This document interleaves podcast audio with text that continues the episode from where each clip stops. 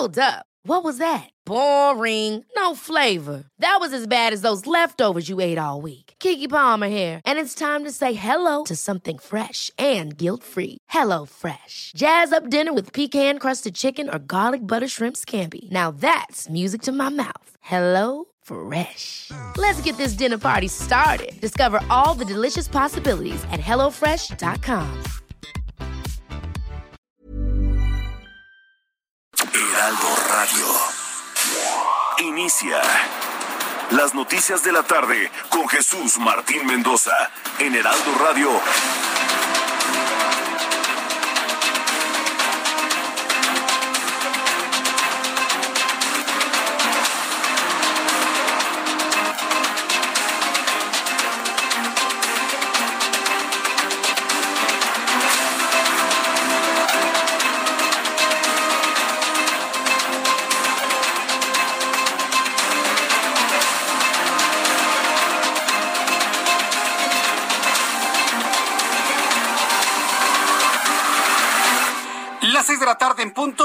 Centro de la República Mexicana. Bienvenidos. Me da mucho gusto saludar a través de los micrófonos del Heraldo Radio en toda la República Mexicana, en todo el país. Se transmite este programa de noticias. Yo soy Jesús Martín Mendoza y como todas las tardes le digo, súbale el volumen a su radio, que le tengo la información más importante, más destacada hasta este momento.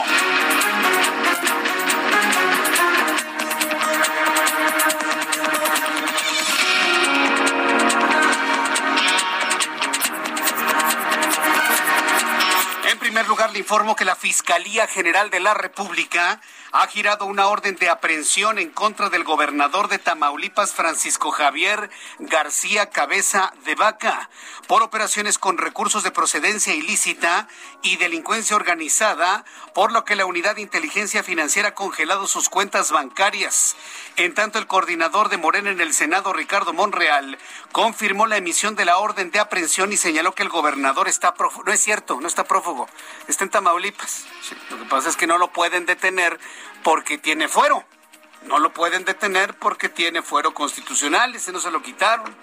Entonces, pues eh, yo no me voy a prestar a una mentira, ¿eh? Yo no me voy a prestar a una mentira. No está prófugo el gobernador, está en su casa, está ahí en Tamaulipas. Entonces, pues más adelante le voy a tener todos los detalles de esto. Mientras tanto, el jefe de gobierno de la Ciudad de México, la jefa de gobierno de la Ciudad de México, Claudia Sheinbaum, anunció que ante la inminente llegada de la capital al semáforo verde, el regreso a clases presenciales se realizará el próximo 7 de junio. Y aclaró que este regreso será voluntario, claro que será voluntario y aclaró que este regreso será voluntario por lo que las instituciones públicas, también las escuelas privadas, las escuelas autónomas tendrán a su consideración si se regresa o no a clases. Esto fue lo que dijo la doctora Claudia Sheinbaum. Sí, es muy probable que lleguemos al semáforo verde, todos los indicadores siguen a la baja y este anuncio pues es también para que tanto instituciones públicas, privadas, autónomas eh, tienen su, cada uno sus consideraciones y el objetivo es regresar de manera segura y obviamente de manera voluntaria, nadie se le va a obligar, pero sí es importante que comencemos este proceso de regreso a clases de manera presencial con toda la vigilancia epidemiológica que vamos a seguir desarrollando. Esto fue lo que comentó la jefa de gobierno. Se lo está dejando a las escuelas, pero yo le voy a decir una cosa, esta es una orden del presidente y ¿sabe para qué? Para evitar o convertir el regreso a clases como una cortina de humo para que no se hable del fracaso que seguramente se avecina hacia el movimiento de regeneración nacional en el proceso electoral. Dígame usted, ¿qué más valor puede tener el anunciar el regreso a clases presenciales al día siguiente del proceso electoral más grande de la historia? Dígame qué valor puede tener. ¿Distraer la atención? Ayer yo se lo decía, el presidente de este país es un maestro, pero de la distracción, completamente. Y así lo digo, claro, abierto y de frente. Es un especialista en la distracción. Pero yo le voy a decir una cosa, ¿eh?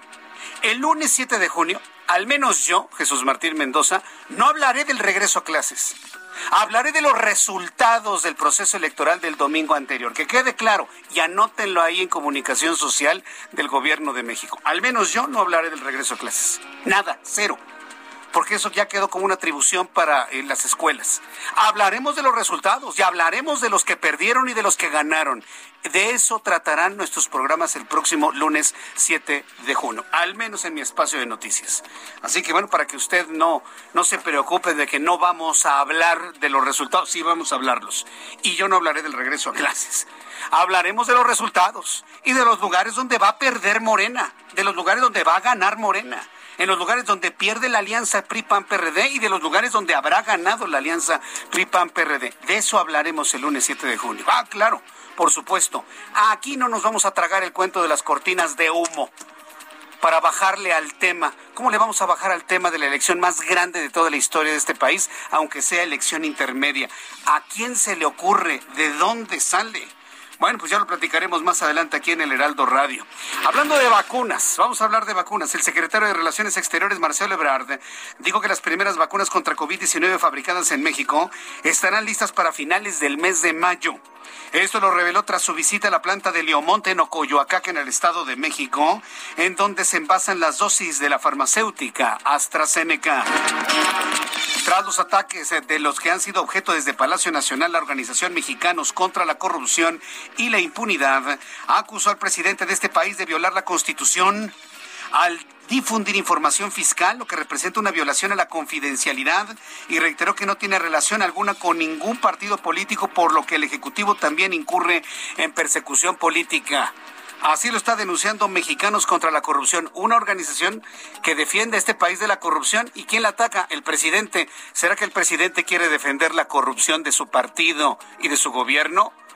Es pregunta, ¿eh? A mí no me importa de quién es Mexicanos contra la Corrupción. A mí lo que me interesa es que ha sido una organización que ha ido en contra verdaderamente de la corrupción y la ataca al presidente. ¿Será que él quiere mantener su propia corrupción de él y los suyos? Es pregunta, ¿eh? Ojalá y alguien la pueda responder. Mientras tanto, la Sala Superior del Tribunal Electoral del Poder Judicial de la Federación le dio la razón a Porfirio Muñoz Ledo por segunda ocasión y revocó la resolución de la Comisión Nacional de Honor y Justicia de Morena y le dio un plazo de tres días para resolver la denuncia del diputado federal para que se le tome en cuenta su registro para su reelección. El Tribunal Electoral del Poder Judicial de la Federación le ha dado la razón a Porfirio Muñoz Ledo. La voz, el rostro, el nombre más visible de la disidencia al interior de Morena, la disidencia, esa de la que le he hablado desde hace mucho tiempo que sí existe. Ah, bueno, pues ahí está.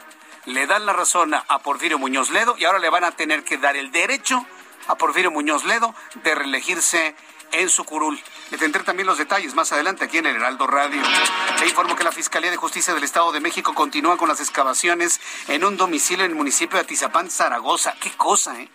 Qué caso el que tenemos, propio de película de terror. Propio de película de terror. Se trata de un señor mayor 72 años, de nombre Andrés, quien es señalado como feminicida serial, luego de encontrarse diversos restos óseos en el sótano del predio del sujeto, quien se encuentra en prisión preventiva en el penal de Tlanepantla. Mira, encontraron ropa de mujer, encontraron credenciales para votar de dos mujeres desaparecidas hace cinco años, pero además encontraron restos humanos, restos humanos visiblemente devorados es, un drama, ¿eh? El que se está viviendo en Tezepan. Pero sobre todo, los vecinos están diciendo, ¿cómo? ¿Don Andrés? Don Andrés asesinó mujeres. No dan crédito los vecinos. Lo definen como un hombre colaborador, inclusive fue jefe de manzana en el lugar, tuvo algunos cargos importantes, la gente le tenía confianza, lo veían, lo saludaban. Y están los vecinos de esa colonia que no dan crédito de lo que ha sucedido con este hombre de 72 años. Tendré la historia más adelante, que por cierto hoy la cubrió de una manera excepcional Luis Pérez Curtad a través del Heraldo Televisión, se subió a unas casas, a, unos, a unas azoteas y desde ahí logró imágenes únicas para el Heraldo Televisión del momento en el que los peritos estaban realizando las excavaciones en las áreas donde fueron encontrados los restos humanos. Sorprendente lo que vimos hoy en el Heraldo Televisión. Le voy a tener todos los detalles más adelante aquí en el Heraldo Radio. Y luego de que el presidente estadounidense Joe Biden le pidiera reducir las hostilidades contra Hamas, el primer ministro de Israel, Benjamín Netanyahu, afirmó que está decidido a continuar esta operación bélica hasta que se cumpla su objetivo. En un comunicado emitido este miércoles, Benjamín Netanyahu dijo que aprecia mucho el apoyo del presidente de los Estados Unidos, pero indicó que Israel va a continuar con sus ataques para devolverle la calma y la seguridad a los habitantes de Israel. En más internacionales, el Comité Olímpico Internacional asegura este miércoles que el 80% de los atletas y miembros de los comités de los países participantes estarán vacunados antes de alojarse en la Villa Olímpica en Tokio. Esto de cara al inicio de los Juegos Olímpicos de Tokio 2020 en 2021 programados para el 23 de julio. Ya nos adelantaba Roberto San Germain aquí en el Heraldo Radio que casi el 60% de los japoneses rechaza la celebración de los Juegos Olímpicos. Los japoneses no quieren los Juegos Olímpicos, pero pues hay mucho dinero de por medio, mucho, mucho, mucho dinero de por medio y están dispuestos a realizarlos a partir del 23 de julio. ¿Usted qué opina? Le invito para que me lo escriba a través de mi cuenta de Twitter, arroba Jesús. Vamos con nuestros compañeros reporteros, eh, periodistas en los estados, corresponsales en las entidades de la República Mexicana. Saludo a mi compañero Ignacio Mendíbil, corresponsal en Durango. ¿Qué información nos tienes, Ignacio? ¿Qué tal? Muy buenas tardes. Te saludo desde acá, desde Durango, Durango. Y bueno, después de un anhelo de muchas décadas en Durango, se anuncia que en septiembre iniciará la construcción de la línea férrea Durango-Mazatlán o Mazatlán-Durango con una inversión de un grupo transnacional que se llama Caxor. Esto es, eh, van a trasladar solamente mercancía desde el puerto de Mazatlán, pasando por Durango, después eh, llegando a Coahuila y al sur de Texas. Esta obra es, eh, se espera una inversión mínima de 4.200 millones de dólares y tardará cuatro años en su construcción. Pero para que esto sea posible, ellos también estarán haciendo un puerto especial. Es un puerto flotante ahí en Mazatlán para poder recibir los contenedores de los grandes buques y luego llevarlos a tierra firme para trasladarlos en el tren. Este tipo de puerto, allá en Mazatlán, solamente hay dos en el mundo, uno en China y otro en Emiratos Árabes. Aquí en Durango, capital, se instalará lo que será un puerto seco, que será como una aduana para poder hacer la distribución de los contenedores. Es un proyecto que será presentado al público en el mes de julio y que, bueno, los empresarios duranguenses quieren ser los proveedores de esta empresa transnacional. Así las cosas aquí en Durango. Correcto, gracias por la información, eh, Ignacio Mendíbil. Al habla. A la, a la orden. Y ahora que estamos hablando de información de los estados, quiero decirle que cada vez es más claro que los Salgado no ganarán en el estado de Guerrero. El día de hoy, aspirantes a diputados federales, locales, presidentes municipales en Guerrero, encabezados por el secretario de Organización Estatal de Fuerza por México, Joel Tacuba García, han anunciado que se adhieren al proyecto político de Mario Moreno Arcos, el candidato de la alianza, de la alianza PRI PRD en Guerrero. Es decir, se fortalece Mario Moreno Arcos con la, con la suma de estos candidatos de Fuerza por México en Guerrero. Y bueno, pues el asunto se vuelve mucho más complicado para los Salgado. Porque a mí que no me vengan con que Evelyn va a ser la candidata y ella va a ser la gobernadora. Si ya vimos cómo su papá Félix Salgado Macedonio la jaloneó en un acto público, ya lo vimos. La tomó del brazo, le dio un jalón diciendo, a ver, ven y le manoteaba en la cara, ¿no? Y le manoteaba en la cara. Tuvo que parar los cánticos de una cantante diciendo, bueno, pues que no sé qué es lo que pasa. El que manda es Félix Salgado Macedonio. Y la pobre Evelyn, aunque no le guste, está convertida en una Juanita. Eso lo está viendo el electorado en Guerrero y bueno, cada vez se suman más, más al candidato de la Alianza PRI-PRD, Mario Moreno Arcos. Son las seis de la tarde con 13 minutos hora del centro de la República Mexicana. Vamos con nuestros compañeros reporteros urbanos, periodistas especializados en información de ciudad. Vamos con Alan Rodríguez. Alan, me da mucho gusto saludarte, Alan. ¿Qué información nos tienes y en dónde te ubicas? Hola, ¿qué tal Jesús Martín? Amigos, muy buenas tardes. Yo me encuentro en estos momentos en la avenida Paseo de la Reforma, al cruce con Bucareli, donde desde las 4 de la tarde tenemos una manifestación encabezada por estudiantes normalistas, acompañados por integrantes de diversas organizaciones sociales. Ellos están manifestando por la detención de 95 normalistas, quienes fueron detenidos, arrestados en diversos operativos para liberar casetas y otras eh, instalaciones en la zona de Mactuzamata, en el estado de Chiapas. Eh, debido a esta situación tenemos cortes a la circulación desde el cruce con Avenida Hidalgo y también desde el cruce con la Avenida de los Insurgentes. Por este motivo, una alternativa vial para quienes se desplazan tanto hacia la zona sur de la capital como hacia la zona norte y centro es la Avenida de los Insurgentes. Por lo pronto, Jesús Martín, autoridades ya han negociado con estas personas quienes comentan que en los próximos minutos estarán retirando este bloqueo. Gracias por la información, Alan Rodríguez. Estamos al pendiente. Buenas tardes. Hasta luego, que te vaya muy bien. Me da mucho gusto saludar a Gerardo Galicia. ¿En dónde te ubicas, Gerardo? Te escuchamos. El gusto es nuestro, Jesús Martín. Excelente tarde. Y estábamos recorriendo hasta hace algunos momentos el circuito bicentenario en su tramo patriotismo. Hemos encontrado ya un buen avance y nuestros amigos dejan atrás su entronque con Avenida Revolución, con Molinos y se dirigen al viaducto. Ya es una buena alternativa hemos logrado alcanzar velocidades cercanas a los 50 kilómetros por hora. Hay asentamientos en semáforos, pero realmente nada para buscar alguna alternativa. Antes estuvimos muy cerca de la Torre Carrachi en eh, el eje 7 sur, de, de hecho de insurgentes hacia la zona del circuito bicentenario en su tramo patriotismo, lleva un avance extraordinario, solo hay que manejar con precaución por el cruce constante de algunos peatones. Y por lo pronto, Jesús Martín, el reporte. Muchas gracias por esta información, Gerardo Galicia. Hasta luego. Y también saludo a mi compañero Augusto Atempa. Adelante, Augusto, ¿desde dónde nos informas? Jesús Martín, excelente tarde. Yo me encuentro en otro punto del circuito interior y es que tenemos carga vehicular desde Barranca del Muerto hasta Calzada de Tlalpan. El tráfico afecta a las personas que se dirigen al poniente del poniente oriente y esto es provocado por un percance entre dos automóviles que provoca, por, supuesto, la reducción de carriles. En sentido contrario, la base es oído con dirección a Miscuac, hay que manejar con mucha precaución. Hoy no tenemos amenaza de lluvia, al contrario, se ve bastante despejado y soleado a la tarde. Jesús Martín, reporte. Muchas gracias por esta información, Augusto Atempa. Buenas tardes. Hasta luego, muy buenas tardes. Son las seis de la tarde con 15 minutos, hora del centro de la República Mexicana. Vamos a revisar lo que sucedía un día como hoy en México, el mundo y la historia, hoy que es 19 de mayo, con Abraham Arreola.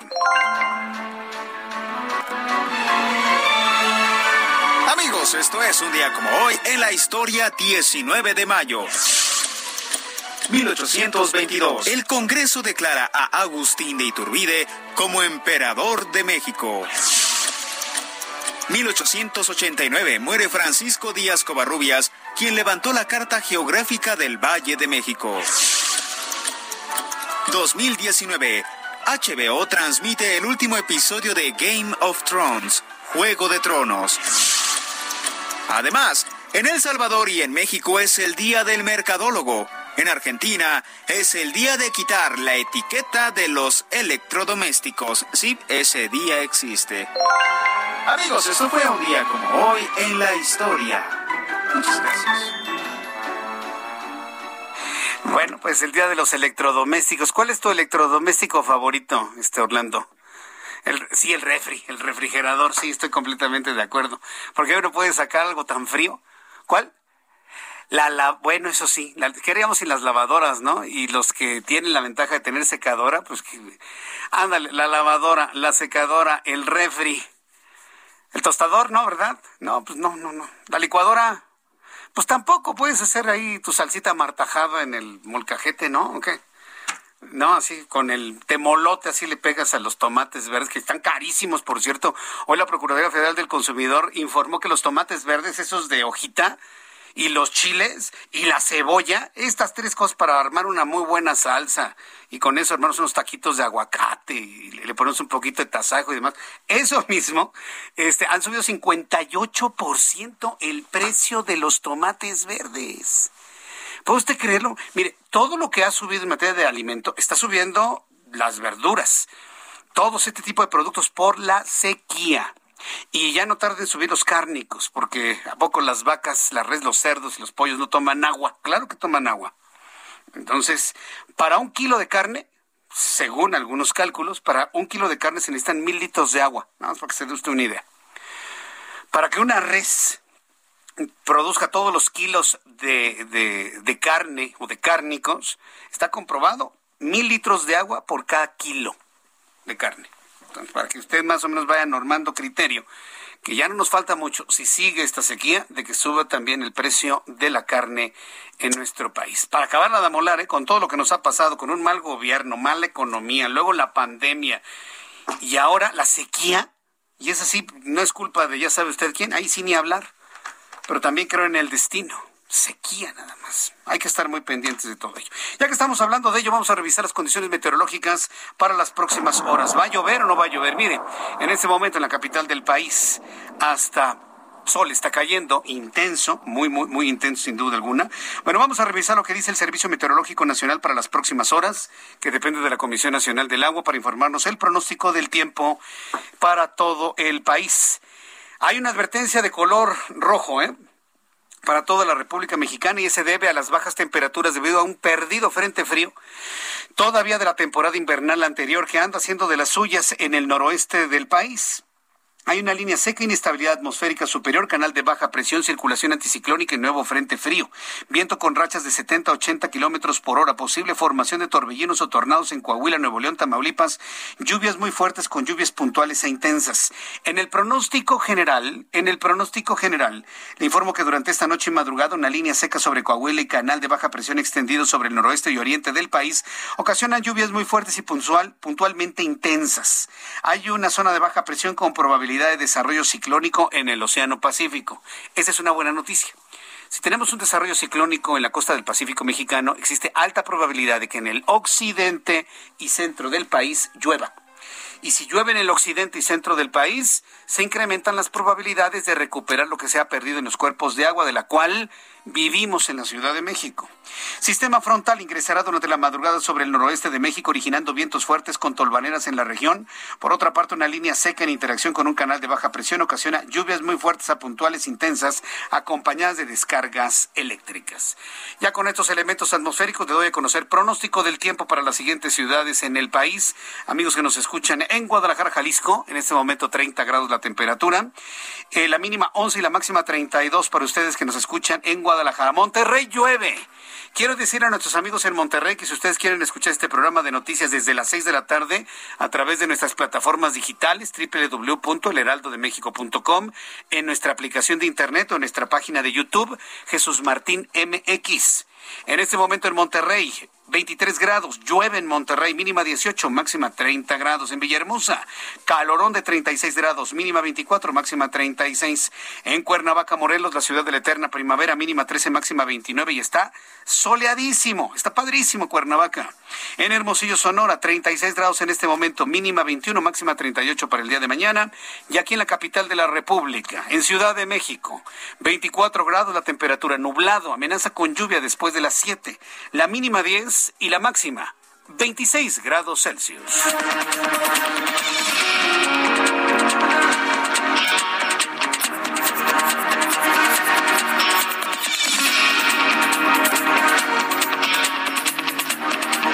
Son las 6 de la tarde con 22 minutos hora del centro de la República Mexicana. Es el gobierno de Andrés Manuel López Obrador utilizando a Alejandro Gertz Manero, y, vuelvo a decir, a Alejandro Gertz Manero, ¿eh? a la Procura, a la Fiscalía General de la República, no. Yo sigo pensando que en la Fiscalía hay gente, hay gente decente, hay gente buena. Hay gente que hace un trabajo muy claro, muy pormenorizado, muy independiente. Pero pues están buscando un elemento político, electoral, para poder sobreponerse al volteón que ya millones de mexicanos le han dado al movimiento de regeneración nacional. Eso es clarísimo. Y lo estamos viendo con todo este show mediático.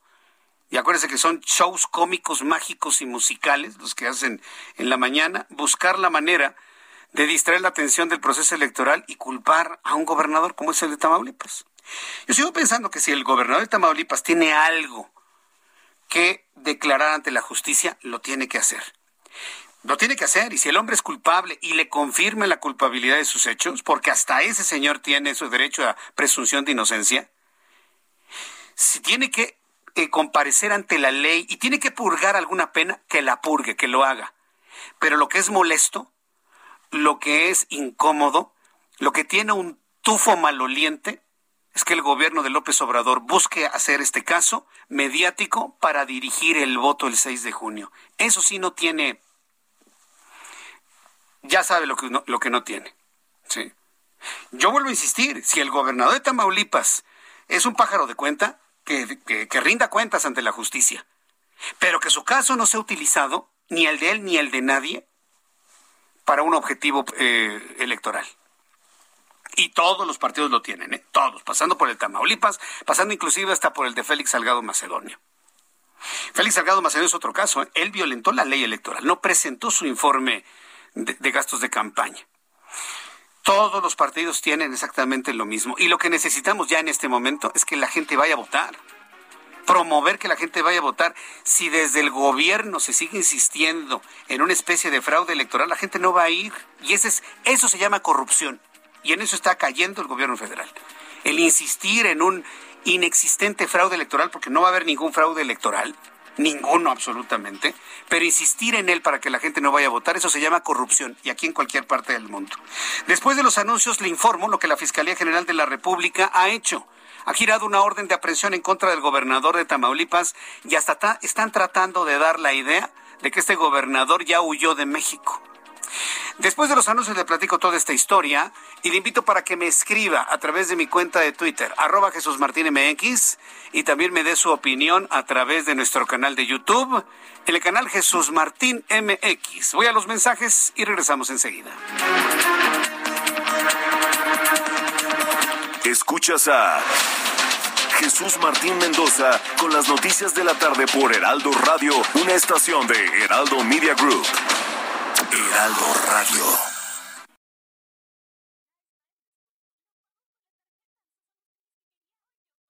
Heraldo Radio.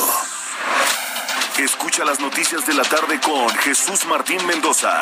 Regresamos. ¿Qué tal amigos del Heraldo Radio? Como siempre me da mucho gusto saludarlos y les quiero hacer una pregunta. ¿En sus negocios necesitan inglés? ¿Entenderlo, hablarlo? Si es así, ya está con nosotros Carlos Guillén, director de publicidad de COE. COE se escribe K-O-E. ¿Cómo estás, Carlos? Bienvenido y dinos qué es COE. Claro que sí, Mónica, un gusto saludarte. COE es hablar inglés. Somos una empresa que ya lleva más de 30 años en América Latina capacitando ejecutivos, profesionistas, empresarios, personas que no tienen tiempo, que se les ha negado el inglés, que lo quieren perfeccionar. Es una realidad. En tres meses ya estás hablando inglés. En nueve meses lo dominas. Y en un año ya tienes el dominio total del inglés. Maravilloso. ¿Cuál es el sistema de aprendizaje de COE? Utilizamos un método fast and easy, un método distinto. Fácil y rápido. Fácil y rápido, diseñado para cada persona, Mónica. Utilizamos programación neurolingüística, mm. es decir, identificamos el estilo de aprendizaje de cada persona. Si eres visual, si eres auditivo o eres kinestésico.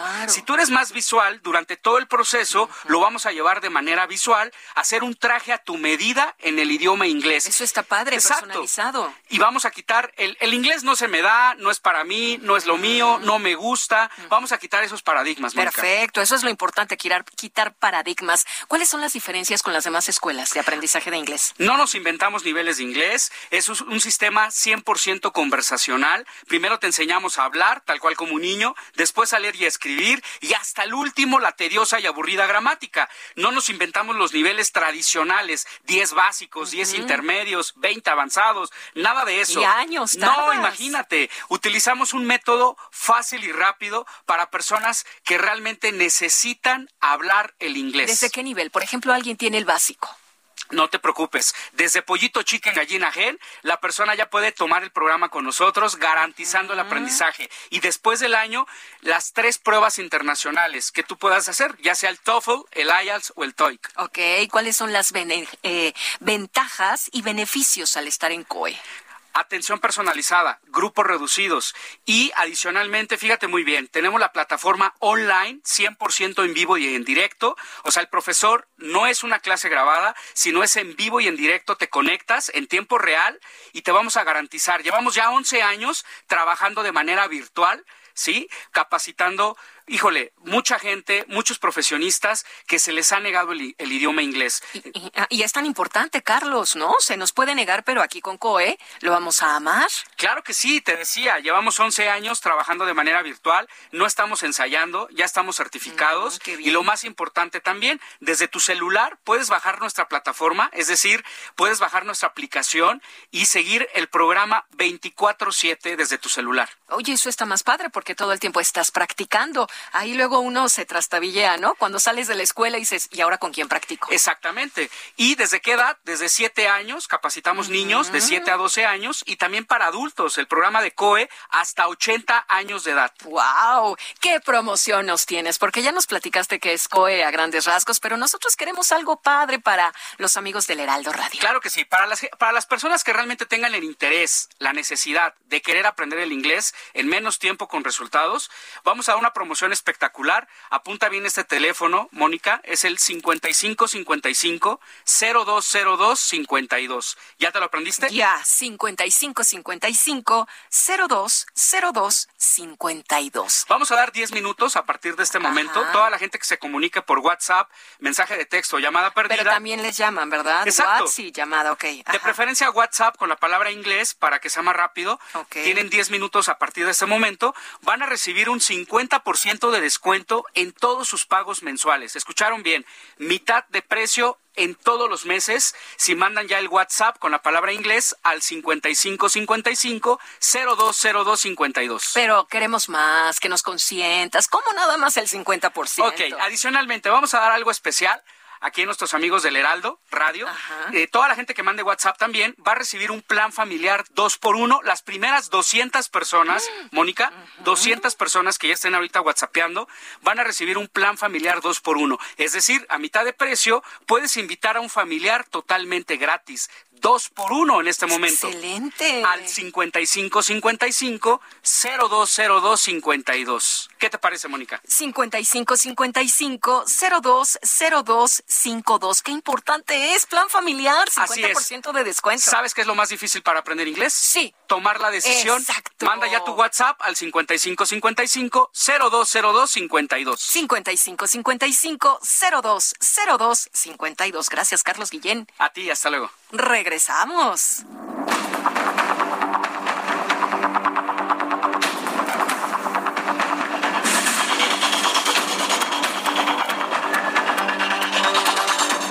Son las seis de la tarde con 35 minutos hora del centro de la República Mexicana. Cortesote, ¿no? Pero bueno, para nuestros amigos que, que me acompañan a través de YouTube, bueno, estuvimos platicando aquí algunos asuntos interesantes sin duda alguna.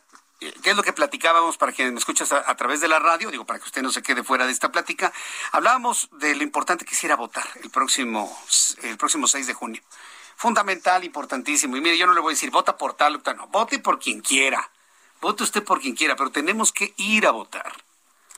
Y que quitarnos de nuestra mente muy mexicana de, ay, ay, yo, yo voy a castigar a los partidos no votando. Ay, por el amor de Dios. ¿Quién, quién fue para irlo a colgar, ¿no? O para meterlo en la cárcel de por vida, ¿no? El que metió esa idea en la, en la sociedad mexicana. ¿Quién habrá sido? Yo me pregunto, ¿quién habrá sido el que hizo semejante atrocidad? Hay que ir a votar. Así le salga el gobierno como diciendo, y se peló un gobernador del PAN, ¿eh? Y se peló un gobernador del PRI, ¿eh? Y se peló un gobernador del PRD. ¿Qué importa? Usted vaya, vote y decida. Decide en función de lo que necesite este país hacia adelante. La Fiscalía General de la República giró una orden de aprehensión en contra del gobernador de Tamaulipas, Francisco Javier García Cabeza de Vaca. Dicho sea de paso, tiene fuero constitucional quien es acusado por delincuencia organizada y operaciones de recursos con recursos de procedencia ilícita. Por su parte, el titular de la Unidad de Inteligencia Financiera, Santiago Nieto Castillo, ha ordenado ya el congelamiento de las cuentas de la red de García cabeza de vaca por presuntas operaciones con recursos de procedencia ilícita. 12 personas físicas y 25 personas jurídicas le han encontrado relacionadas con él. En su cuenta de Twitter afirmó que habrá cero tolerancia a la corrupción y a la impunidad, sobre todo a quienes se creían intocables. El pasado viernes el ministro Juan Luis González Alcántara desechó por visiblemente improcedente la controversia contra la declaración de procedencia de desafuero de cabeza de vaca, con lo que el mandatario conserva su protección constitucional. Vamos con mi compañero José Ríos hasta el Estado de México. Nadie por encima de la Constitución advierten gobernadores del PAN. Adelante, José Ríos. Gusto saludarte. Buenas tardes. ¿Qué tal, Jesús Martín? Buenas tardes. Y sí, como bien comentas, es que gira en torno al gobernador de Tamaulipas, Francisco García Cabeza de, pues los del PAN llamaron a las autoridades federales a acatar el mandato de la Suprema Corte de Justicia de la Nación para evitar acciones legales contra el gobernador tamaulipeco. El mensaje se da luego de que la Fiscalía General de la República, pues bueno, girara una orden de aprehensión contra el mandatario por los delitos de delincuencia organizada y operaciones con recursos de procedencia ilícita. En un posicionamiento emitido minutos después de la orden federal, los ejecutivos panistas recalcaron que ningún actor político o poder público se encuentran dentro o por encima de la Constitución, pues la mayoría no deben de usarse bajo la tentación autoritaria de hacer las leyes como trajes a la medida. Ese es el reporte que ahorita tenemos, Jesús Martín, y pendientes también sobre pues este, este otro grupo de gobernadores Alianza Federal y bueno, muy bien, muchas gracias por esta información a nuestro compañero reportero, quien, bueno, pues, este, bueno, algunos problemas ahí de comunicación con José Ríos en el Estado de México. Ahora, el eh, senador por Morena, Ricardo Monreal, habla de que el gobernador está prófugo. mire qué, qué, qué tristeza, ¿no? O sea, a, a, mí Ricardo Monreal, a veces, como dicen los chavos, me saca de onda. A veces dice cosas muy, muy, muy claras, muy lógicas, muy interesantes, muy de equilibrio, ya sabe usted quién. Y de repente cosas que digo, bueno, pero, pero, ¿qué pasaría si ahorita sale el señor García Cabeza de Vaca diciendo aquí estoy? ¿Por qué exponer la credibilidad de ese tamaño? Pero bueno, ya esperaremos evidentemente ante esto, ante esta orden de aprehensión, una reacción por parte del gobernador constitucional de Tamaulipas. Son las seis de la tarde con 39 minutos hora del centro de la República Mexicana. Otro tema muy polémico el día de hoy es la decisión del gobierno federal, a manera de orden al gobierno capitalino, de regresar a las clases el lunes 7 de junio. A ver, súbale el volumen a su radio generar una expectativa del regreso presencial a las clases de educación, de educación básica, un día después del proceso electoral más grande de la historia? De, verdad, de verdad nos consideran una especie de retrasados mentales o qué? Toda la atención el lunes 7 de junio va a estar centrada en las elecciones. Así regresa el 100% de los niños a la escuela. Y yo me voy a encargar de que por lo menos mis programas, el de tele y el de radio, estemos concentrados en los resultados electorales. No vamos a permitir cortinas de humo.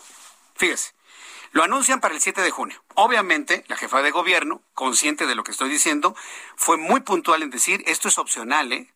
E inclusive las escuelas privadas que decidan no regresar, no regresan, ¿no? Tuvo que matizarlo, porque evidentemente no tiene ni pies ni cabeza. ¿Y sabe por qué no tiene ni pies ni cabeza? Porque este regreso se anuncia 15 días antes y para ese día, lunes 7 de junio, el ciclo escolar terminará para algunas escuelas en dos semanas y para otras en tres semanas. ¿Se da cuenta del manejo perverso de las cosas? Este tiempo que hace falta para que termine el ciclo escolar debe utilizarse para limpiar escuelas, pintarlas, volver a comprar pizarrones, pupitres, computadoras, poner tazas de baño, verificar que haya agua en las escuelas, ya hablo de las escuelas públicas. Ah, no, quieren ya regresar el 7 de junio para que los noticieros estén entretenidos con las imágenes de los niños entrando a la escuela y entrevistando a la Unión Nacional de Padres de Familia y que estemos hablando del COVID y no de los resultados electorales. Pues aquí eso no va a ocurrir, por lo menos en mis espacios no. Que les quede bien clarito, ¿eh? Bien clarito. Porque no se vale, señores, ya va a acabar el ciclo escolar. ¿Cuál es la prisa? Usen este tiempo para reconstruir las escuelas. Acuérdense que ya no hay ni FED. El señor que tenemos de administrador se le ocurrió cancelar la institución que se encargaba de la construcción, remodelación y mantenimiento de la infraestructura escolar. Se le ocurrió cancelarla. No hay institución que en este momento reconstruya escuelas, porque al señor se le ocurrió quitarla. Las oficinas todavía existen, pero ya no tienen ninguna atribución legal de hacer nada. ¿Cómo lo van a reconstruir? ¿Dándole billetitos de 20 pesos a los papás? ¿De verdad? ¿Así lo quieren arreglar? Dándoles billetitos de 20 pesos. A ver, aquí, 60 pesitos a este papá, 60 pesitos a este papá. A ver, tú, tú, tú, 60 pesitos en la mano. ¿Y así quieren reconstruir las escuelas? No, no, se le digo que esto es una pesadilla, ¿eh? lo que estamos viviendo es una pesadilla. Una pesadilla. Entonces, no está de acuerdo nadie absolutamente. Nadie está eh, de acuerdo en lo que se anunció el día de hoy. Regresemos en agosto a las escuelas y aprovechemos todo este tiempo para reconstruirlas. Ah, no. Hay que hacer una cortina de humo después de las elecciones. Qué burdo. Qué pesadilla. Le digo que nadie está de acuerdo porque inclusive ya reaccionaron la Confederación Nacional de Escuelas Particulares. Ya reaccionaron. Pidió a las autoridades que las decisiones sobre el regreso a clases presenciales se articulen de modo que el tema electoral no contamine el proceso de reapertura segura de planteles. Claro, es el día siguiente del proceso electoral. ¿Qué va a pasar el día siguiente? ¿Son resultados? Y declaraciones de impugnaciones, se va a judicializar el proceso electoral y, quieren mezclar la gimnasia con la magnesia. Pero es, un hecho pensado, ¿eh? está pensadísimo, está calculado así precisamente. Por ello propusieron, la Confederación Nacional de Escuelas Particulares está proponiendo que el regreso a las aulas sea hasta el siguiente ciclo escolar. ¿Cuándo? En agosto. Ya viene agosto. Estamos en mayo, señores. Si alguien no se ha dado cuenta que estamos casi a la mitad del año, es un problema, ¿eh? Pero estamos en mayo, ya en la recta final del mes de mayo. Junio, julio y agosto. Son dos meses más. ¿Sabe cuántos son? Ocho semanas. La presidenta de la Confederación Nacional de Escuelas Particulares, María de Jesús Amarripa, expuso en una carta que regresar a clases en un mes antes del término del ciclo escolar beneficia poco y sería más adecuado concluir con la estrategia de educación a distancia tal como se tiene planeado por los docentes y por las escuelas. La organización que agrupa más de 3.000 colegios particulares en todo el país se ha pronunciado por un regreso seguro, paulatino, normado, articulado y en general hasta el siguiente ciclo escolar. Para cumplir con el rubro de seguro, la Confederación dijo que se debería tener un enfoque de bienestar para todos. Para ello, posterior al proceso de vacunación de los docentes, sugiere que durante junio se lleve a cabo un pilotaje serio y documentado de los diversos modelos de protocolos que vislumbren con mayor claridad lo que se establecerá para una apertura consistente en el ciclo escolar 2021-2022. Ahí está la reacción de las escuelas particulares. Las escuelas públicas no reaccionan porque pues no hay una confederación de escuelas públicas. Todos se aglutinan en la Secretaría de Educación Pública y en este momento todo lo que se diga en la Secretaría de Educación Pública es decisión del presidente. Mientras tanto, la Ciudad de México va a reanudar clases, anunciaron el lunes 7 de junio, un día después de las elecciones. En videoconferencia detallaron que podrá tener clases presenciales aquellas escuelas que así lo decidan. Claudia Sheinbaum, jefa de gobierno, ha matizado la orden de presidencia. Y ella está comentando que las clases presenciales son para quien lo decida. Quien decida no, pues no y ya. Los estudiantes de nivel básico, medio superior y superior van a regresar de manera voluntaria y de manera escalonada, dijo la jefa de gobierno. Según la capacidad de las aulas, se determinarán cuántos estudiantes puedan asistir por día.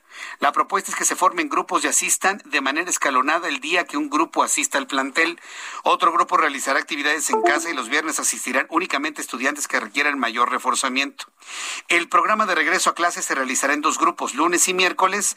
El grupo de alumnos 1, martes y jueves, el grupo 2 y el viernes los alumnos realizarán actividades en su casa. Esto es finalmente es una propuesta. Por lo menos para la Ciudad de México estamos hablando de que se trata de una propuesta. Deme sus comentarios y opiniones a través de Twitter, arroba Jesús Martín MX, arroba Jesús y a través de YouTube en el canal Jesús Martín MX. Vamos a continuar con la información. Eh, y me da mucho gusto saludar a través de la línea telefónica Carlos Juárez. Él es director en México del Instituto para la Paz y la Economía. Estimado Carlos Juárez, me da mucho gusto saludarlo. Bienvenido. Muy buenas tardes. Buenas tardes, Jesús Martín. Me da gusto también acompañarle. Un saludo al auditorio también.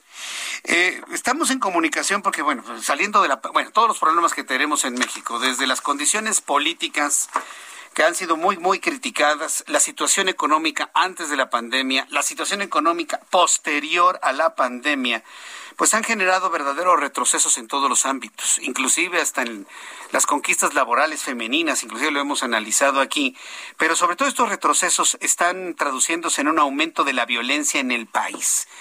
¿Qué más datos tiene este informe que ustedes están dando a conocer sobre el aumento de la violencia en México? Sí, pues eh, te comento que presentamos la octava edición de este índice de paz México. Es una un análisis de las principales tendencias y, algunos indicadores sobre violencia y paz en el país. Eh, lo que encontramos es que durante 2020, como ya mencionaba, siendo un año atípico, muy extraño, no, muy diferente, eh, algunos delitos relacionados con la movilidad, con las personas en las calles, eh, se redujeron. Cayó el homicidio un 1.3%, aunque es muy poco, celebramos que, que haya mejorado por primera vez desde que medimos. Se redujeron los delitos con violencia, el robo bajó 22%, las agresiones 13%, y esto eh, provocó también que hubiera un incremento en nuestro indicador de los niveles de paz en el país. Decimos que la paz en México mejoró un 3.5% en 2020. Ahora bien, eh, eh ¿cómo, ¿cómo hicieron ustedes para poder determinar estos índices y este retroceso? ¿Cuál fue la metodología para llegar a estos datos? Tenemos una metodología eh, bastante sólida. Nos dedicamos a hacer mediciones a nivel global eh, para todo el mundo en temas de paz. Y te decía, desde hace ocho años hacemos un índice especial para México, una metodología adaptada a nuestro país. Tomamos cifras oficiales, sobre todo del Secretariado Ejecutivo del Sistema Nacional de Seguridad Pública y del INEGI. Hacemos un conjunto de indicadores, medimos homicidio, robos, eh, perdón, homicidio, delitos con violencia, delitos con armas de fuego, eh, la actividad de la delincuencia organizada y el uso de la prisión preventiva, le llamamos cárcel sin sentencia a este indicador, y, y ponderamos de manera diferenciada estos cinco indicadores y lanzamos esta, o llegamos a esta calificación de la paz en el país. También medimos los niveles relativos de paz entre los estados y hacemos una clasificación del estado más pacífico hasta el menos pacífico. Bien, pues eh, la verdad es, es, preocupante porque e, e, este deterioro, ¿en cuánto tiempo podríamos subsanarlo desde su punto de vista, Carlos Juárez?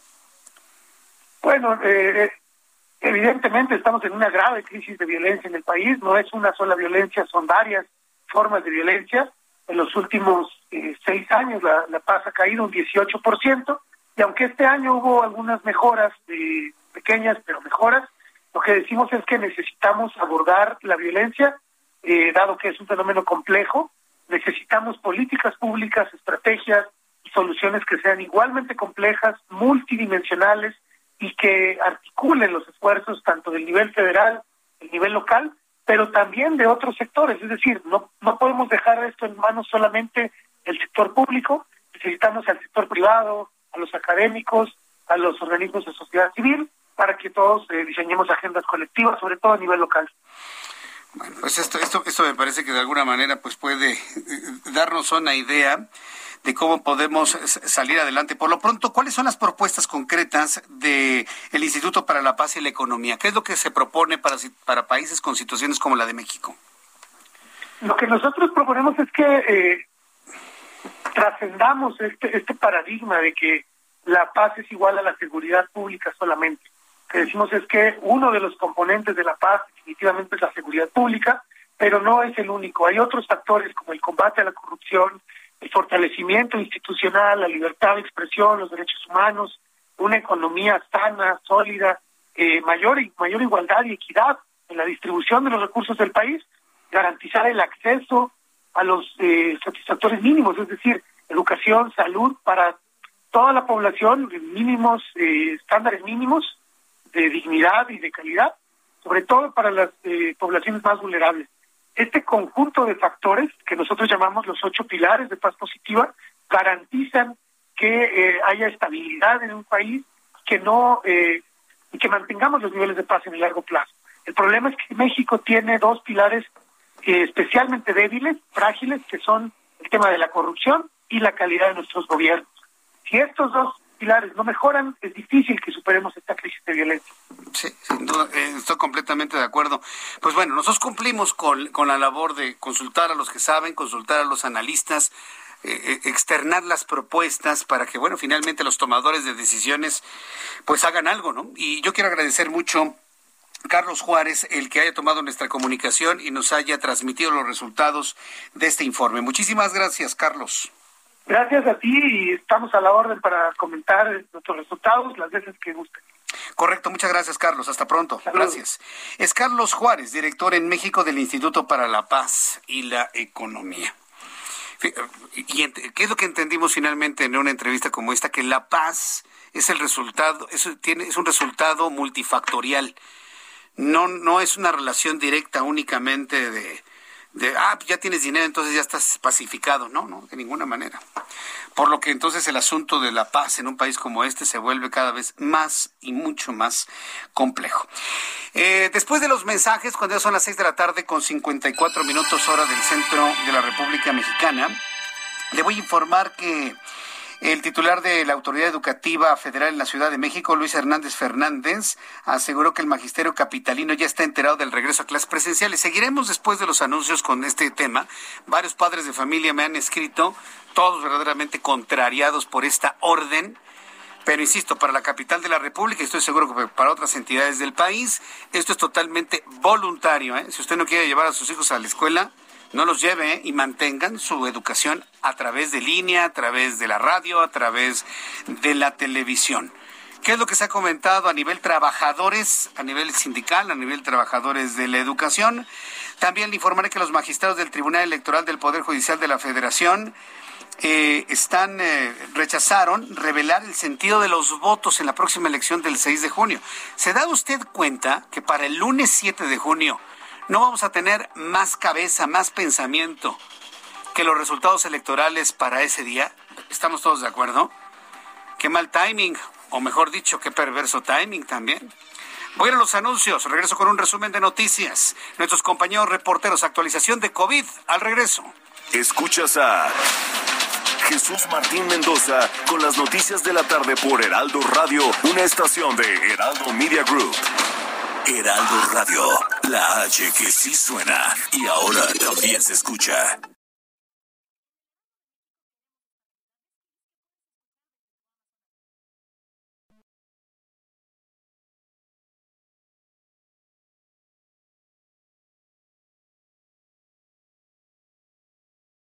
Heraldo Radio, la HCL se comparte, se ve y ahora también se escucha.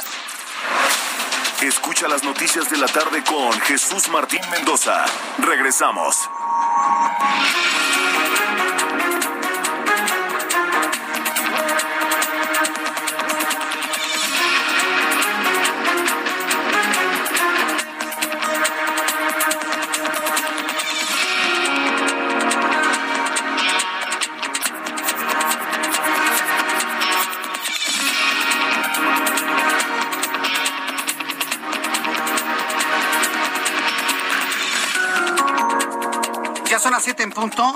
Siete en punto hora del centro de la República Mexicana. Le tengo un resumen con las noticias más importantes aquí en el Heraldo Radio. En primer lugar, le informo en este resumen que en entrevista con el Heraldo Radio, en este programa de noticias, el director de México, eh, el director en México del Instituto para la Paz y la Economía, Carlos Juárez Cruz, habló sobre el informe elaborado por este organismo en el que se reveló que durante 2020 algunos delitos como el robo y las agresiones se redujeron, lo que se reflejó en un incremento en la percepción de la paz en el país, aunque aclaró claro que la paz no necesariamente significa una mayor seguridad, pues también los ladrones le tenían miedo al COVID, debo decirlo. Eso es lo que dijo Carlos Juárez. Eh, lo que encontramos es que durante 2020, como ya mencionaba, siendo un año atípico, muy extraño, ¿no? muy diferente, eh, algunos delitos relacionados con la movilidad de las personas en las calles eh, se redujeron. Cayó el homicidio un 1.3%, aunque es muy poco, celebramos que, que haya mejorado por primera vez desde que medimos. Se redujeron los delitos con violencia, el robo bajó 22%, las agresiones 13%, y esto eh, provocó también que hubiera un incremento en nuestro indicador de los niveles de paz en el país. Decimos que la paz en México mejoró un 3.5% en 2020. El gobernador de Hidalgo, Mar Fayad Meneses, reconoció que no existen condiciones para un regreso a clases presencial en al menos 10 municipios de la entidad, entre ellos la capital Pachuca y el municipio conurbado de Mineral de la Reforma, que se mantienen en semáforo en rojo.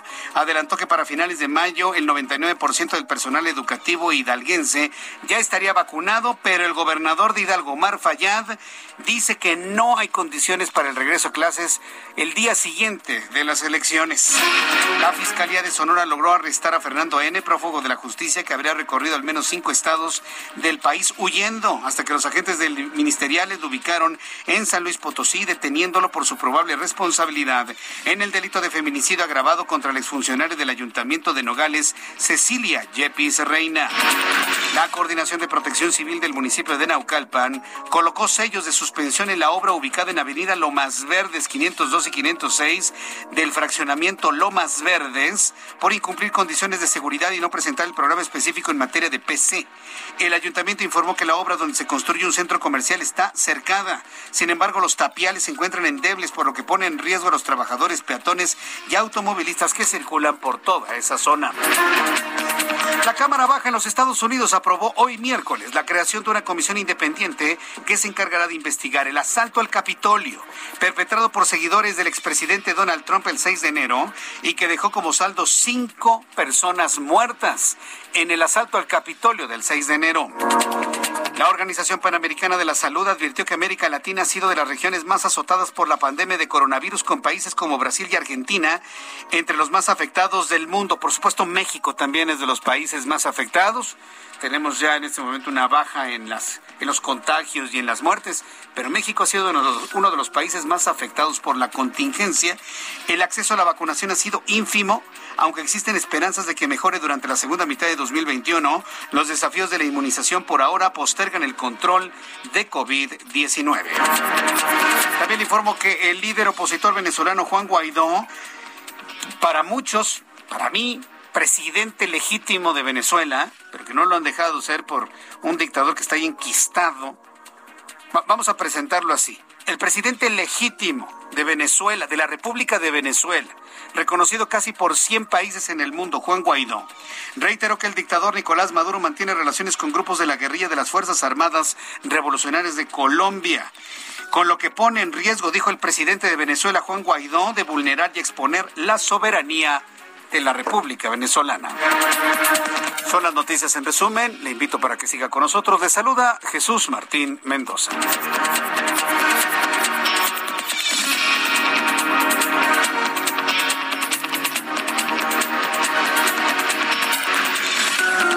Son las 7.05, las 19 horas con 5 minutos, hora del centro de la República Mexicana. Vamos con nuestros compañeros reporteros urbanos, periodistas especializados en información de ciudad. Alan Rodríguez, ¿en dónde te ubicas? Gusto en saludarte. Buenas tardes. Hola, ¿qué tal Jesús Martín? Amigos, muy buenas tardes. Avenida Valderas, entre la zona de la Avenida Juárez y hasta el cruce con Arcos de Belén, presenta esta tarde reducción de carriles por obras que se están realizando para mejorar la banqueta en este punto. Por otra parte, comentarles que para todos nuestros amigos que se desplazan hacia la zona del circuito interior, la Avenida Maestro Antonio Caso es una buena alternativa a partir de la zona de los insurgentes. Por lo pronto, Jesús Martín, es el reporte de vialidad, es el reporte que tenemos en esos momentos. Muchas gracias, Alan. Estamos al pendiente. Buenas tardes. Buenas tardes. Saludo con gusto a Gerardo Galicia. ¿Qué informaciones tienes, Gerardo? Reporte para nuestros amigos que se mueven a la zona norte del Valle de México, Jesús Martín, a través del periférico. Hemos encontrado un avance cada vez más difícil. Se dejan atrás los juegos mecánicos de Chapultepec y se dirigen hacia la zona de Sontronque con presidente Mazarik o Paso de las Palmas. En ese trayecto van a encontrar un avance prácticamente vuelta de rueda. Hay que salir con varios minutos de anticipación. Los carriles centrales quedan completamente saturados o bien la parte alta del periférico con su respectiva cuota podría ser opción para nuestros amigos que se dirigen a la zona norte del Estado de México y el sentido opuesto del periférico está avanzando mucho mejor. El, el, desplazamiento que veíamos hasta hace algunos momentos era mucho más favorable. Y por lo pronto, el reporte. Muchas gracias por esta información, Gerardo. Hasta luego. Con gusto saludamos a Augusto Atempa. Adelante, Augusto. Martín, excelente tarde para todos los amigos que transitan por el sur de la ciudad. Les informo que la avenida de los insurgentes en su tramo de periférico hasta el eje 10 presenta muy buen avance en ambos sentidos. Esto ya sea para quienes buscan llegar hacia el circuito buscan llegar hacia la México-Cuernavaca. En, sentido, en otra de las alternativas, otra de las realidades que también presenta muy buen avance es periférico, esto desde Insurgentes hasta San Jerónimo, así que hay que tenerlo en cuenta a todos aquellos que van hacia la zona de Polanco. En sentido contrario, hacia el sur de la ciudad, encontrarán carga vehicular desde San Jerónimo hasta Luis Cabrera, hay que tenerlo en cuenta para aquellos que buscan llegar hacia el sur de la ciudad. Jesús Martín, el reporte. Muchas gracias por esta información, Augusto Atempa. Muy buenas tardes. Hasta luego, muy buenas tardes. De la capital del país viajamos directamente hasta Oaxaca. Allá se encuentra nuestra corresponsal Karina García. Qué gusto saludarte nuevamente, Karina. Saludos a nuestros amigos a través del 97.7 de FM en la ciudad de Oaxaca. Así es, Jesús Martín, muy buenas tardes. Pues informarte que un grupo armado atentó contra el candidato del PRI a la presidencia municipal de Mariscala de Juárez en la región de la Mixteca, Hugo Jairo Hernández, la mañana de este miércoles, en donde su hija menor resultó lesionada por un disparo en el abdomen. Los hechos se registraron a la altura de la unidad deportiva de la localidad, en donde el aspirante acudiría a un desayuno. Sin embargo, hombres esbozados lo atacaron. La hija de Jairo Hernández fue herida de bala, por lo que fue trasladada al Hospital General Pilar Sánchez Villavicencio. Hasta el momento se desconoce su estado de salud. Comentarte que el candidato pues salió ileso ante estos hechos de violencia. Y bueno, comentarte también que en la región del Istmo de Tehuantepec al menos dos candidatos uno por el PT y el otro por Morena, han, han denunciado perdón, una serie de amenazas de muerte en su contra, por lo que han solicitado a las autoridades estatales realizar pues las acciones necesarias para garantizar la elección en esa región. Es el reporte, Jesús Martín. Muchas gracias por esta información, Karina, y espero saludarte próximamente. Gracias, Karina. Muchas gracias. Hasta pronto. No, la situación en Oaxaca es complicada, pero eso no le quita lo bello al estado de Oaxaca. De verdad, un gran saludo a nuestros amigos que ya hacen de este programa de noticias su favorito, su preferido a esta hora de la tarde. Quiero informarle que hoy el Heraldo de México, nuestra edición impresa, el Heraldo de México, nuestra edición impresa, está publicando los resultados de nuestra encuesta en 17 municipios del Estado de México. Eh, la verdad es muy interesante los resultados y, le quiero comentar a Gabriel Infante que nos está escuchando. Ay, Gabrielito. Eh, uno de los municipios que más destacan es Huizquilucan. Es Huizquilucan porque, bueno, finalmente en Huizquilucan aparece el Partido Acción Nacional, la candidata por el Partido Acción Nacional, eh, Romina Contreras Carrasco, en primerísimo lugar con el 48.9% de la intención de voto, contra un 18.2% de la alianza de Morena con Enrique Garay. Es decir, los habitantes de Huizquilucan prefieren el buen trabajo que ha hecho Enrique Vargas del Villar, y la continuidad que implicaría para esta forma de gobierno en Huizquilucan con Romina Contreras, que un comentarista de deportes, digo, a mí me cae muy bien Enrique Garay, pero pues finalmente, o sea, ¿qué es lo que indica esto? Que la gente, que el, no voy a decir pueblo, porque pueblo dice López Obrador que es él, la ciudadanía, los habitantes de Huizquilucan, están privilegiando el saber hacer las cosas por encima de la fama mediática que tenga alguien, ¿eh? Y esto me parece que es, muy interesante. La mayoría de los municipios que aparecen hoy evaluados por el Heraldo de México, en la mayoría, Morena lleva la delantera. Y, yo no voy a, yo no voy a decir, no, no, que no es cierto, claro que sí. De los pocos donde Morena pierde, y de qué forma, es Whisky Lucan. Y es precisamente en donde estamos observando cómo los habitantes de este municipio, que ha sido llevado con de una manera magistral por Enrique Vargas del Villar, a quien le envío un caluroso saludo y que ahora es candidato a diputado, eh, está teniendo este resultado, ¿no? De que la gente quiera volver a votar por el PAN. Ha de cuenta que el whisky, whisky Lucan es para el Estado de México lo que Benito Juárez para la Ciudad de México. Así.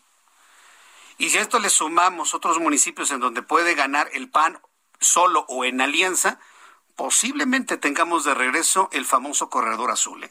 Posiblemente tengamos de regreso el corredor azul. Así que pues un saludo para Romina Contreras. Yo espero poder platicar con ella antes del proceso electoral para que nos comente cómo han hecho las cosas, además de los otros candidatos punteros también del Movimiento de Regeneración Nacional. Yo le quiero recordar que aquí estamos platicando con hombres, mujeres y sus propuestas. Y ya que estamos hablando también de encuestas, hoy le estoy proponiendo una a través de mi cuenta de Twitter, arroba Jesús Martín MX en mi cuenta de Twitter donde le estoy preguntando, dos semanas y media después, el presidente López Obrador pide perdón por la tragedia de la línea 12 del metro. ¿Acepta su perdón? Eh, alguien podrá decir, sí, sí, lo acepto, ya lo perdono, no hay ningún problema. Acuérdese que pedir perdón es aceptar una culpa. ¿eh? Cuando usted pide perdón, se está aceptando una culpa. Es lo que hizo finalmente el presidente. Hasta este momento, de las personas que han participado en nuestras formas de consulta, el 77% de las personas dicen que no aceptan su perdón. Solamente el 3% sí lo aceptan y el 20% no le interesa lo que diga el presidente. Fíjense. Qué dato, ¿eh? Qué dato está arrojando nuestra consulta Martinovsky del día de hoy. 77% no acepta el perdón y al 20% no le interesa. Con eso tenemos el 97%. Entonces ya con esto, con estos primeros datos, está por 24 horas este sondeo, yo le invito para que entre en mi cuenta de Twitter, arroba Jesús Martín MX, nos estamos dando cuenta que la estrategia, entre comillas, de pedir perdón para revertir la caída abrupta que tiene este partido político, al menos en la capital de la República, se revierta, no está surtiendo efecto, ¿eh? No está surtiendo efecto. Por lo menos lo puedo visualizar así con un ojito en este sondeo que le invito a que participe en mi cuenta de Twitter, arroba Jesús Martín MX. Cuando el reloj marca las 7 con 13, las 19 horas con 13 minutos, hora del centro de la República Mexicana, toda la información de economía y finanzas con Héctor Vieira. La Bolsa Mexicana de Valores cerró la sesión de este miércoles con una caída del 0.82%, luego de retroceder 407.93 puntos, con lo que el índice de precios y cotizaciones, su principal indicador, se ubicó en 49.382.25 unidades. En Estados Unidos, Wall Street cerró en rojo por segundo día consecutivo, ya que el Dow Jones retrocedió este miércoles 164.62 puntos para ubicarse en 33.896.04 unidades. El Standard Poor's también descendió 12.15 puntos, con lo que se ubicó en 4.115.68 unidades, mientras que el Nasdaq perdió 3.90 puntos, con lo que se quedó en 13.299.74 unidades. En el mercado cambiario, el peso mexicano se depreció 0.25% frente al dólar estadounidense, al cotizarse en 19 pesos con 81 centavos a la compra y en 19 pesos con 90 centavos a la venta en ventanilla. El euro, por su parte, se cotizó en 24 pesos con 11 centavos a la compra y 24 pesos con 28 centavos a la venta.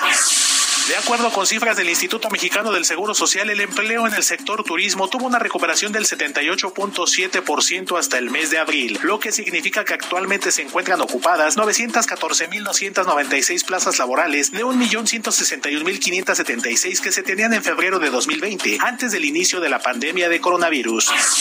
La calificadora HR Ratings estimó que la recuperación del financiamiento y créditos de los bancos en el país podría comenzar durante junio debido a los efectos de la pandemia de coronavirus y señaló que el mayor deterioro en el crédito que otorgan los bancos hasta el mes de abril se tiene en el segmento de empresas y del financiamiento personal. La Asociación de Bancos de México informó que para el presente año las instituciones bancarias del país invertirán cerca de 20 mil millones de pesos en medidas de ciberseguridad, con el objetivo de disminuir los fraudes en las transacciones digitales, así como en cajeros automáticos. Luego de que China anunció la prohibición de operaciones con criptomonedas, el Bitcoin sufrió una caída del 8.67%, por lo que este miércoles se cotizó en 39.913 dólares por unidad, con lo que especialistas continúan advirtiendo sobre su alta volatilidad, que lo aleja de la posibilidad de volver a superar la barrera de los 50 mil dólares en los próximos días. Informó para las noticias de la tarde Héctor Vieira. Muchas gracias, Héctor Vieira, por la información de la economía y las finanzas. El reloj, 7 de la noche con 16 minutos, tiempo del centro de la República Mexicana. Continuando con la información, ya la adelantaba sobre el supuesto regreso a clases. Mucha gente me está diciendo que no van a llevar a sus niños a la escuela el lunes 7 de junio. Está bien, están en todo su derecho, ¿eh? Absolutamente. Yo tampoco, ¿eh? Ian y Eva van a regresar a la escuela si las condiciones lo ameritan hasta agosto de este año, ¿eh? Sí.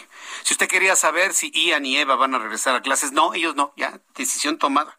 Van a terminar su ciclo escolar en línea y en agosto, con base en lo que nos digan las escuelas, determinaremos si regresan de manera presencial. Pero nosotros no vamos a andar corriendo de nada, ¿eh? Y, se lo comparto porque finalmente es una decisión libre de los padres de familia, completamente libre de los, eh, de los padres de familia. El titular de la Autoridad Educativa de la Ciudad de México, Luis Hernández Fernández, aseguró que el magisterio capitalino ya está enterado del regreso a clases presenciales, por lo que se entablará un diálogo con su secretario general, Pedro Hernández, para definir lo más conveniente para los alumnos, al tiempo que recordó que ningún país del mundo ha regresado a clases con todos sus alumnos vacunados. Así fue lo que comentó Luis Hernández Fernández. Vamos a, platicar con ellos. Eh, pues entendemos la, la postura, como lo hemos comentado, aquí no hay posiciones correctas ni incorrectas, simplemente es cuestión de, de encontrar el diálogo Lo que sí debo de señalar, y señalo los hechos, es que ningún país del mundo ha regresado a clases con el 100% de los niños vacunados. Esto no ha pasado. Entonces, este, vamos a, encontrar, yo creo que el tema es hacer un debate sobre qué es lo que más conviene en términos educativos, qué es lo que más conviene a las niñas y niños. Lo que más le conviene a las niñas y los niños. Creo que nadie se detuvo, se percató que en esto interviene el magisterio, que en esto intervienen los sindicatos. Alguien no se percató y ya le están contestando, nosotros vamos a decidir si es lo que conviene más a los niños o no, para que vea que el asunto este no va a ser tan fácil. Así que papás, mamás que tienen la posibilidad de tener a sus hijos en casa, yo sé que esto ha generado pues desde hace más de un año un cambio en la dinámica familiar, porque pues los niños no se pueden quedar solos, sí, para estar escuchando la radio, viendo la televisión o estar en una computadora, los que tengan evidentemente en línea para sus clases. Yo sé que muchos, muchas mamás y papás quisieran regresar a sus trabajos de manera normal. Eso, eso se entiende completamente. Pero para que esto verdaderamente ocurra, uh, todavía, todavía, todavía le cuelga bastante.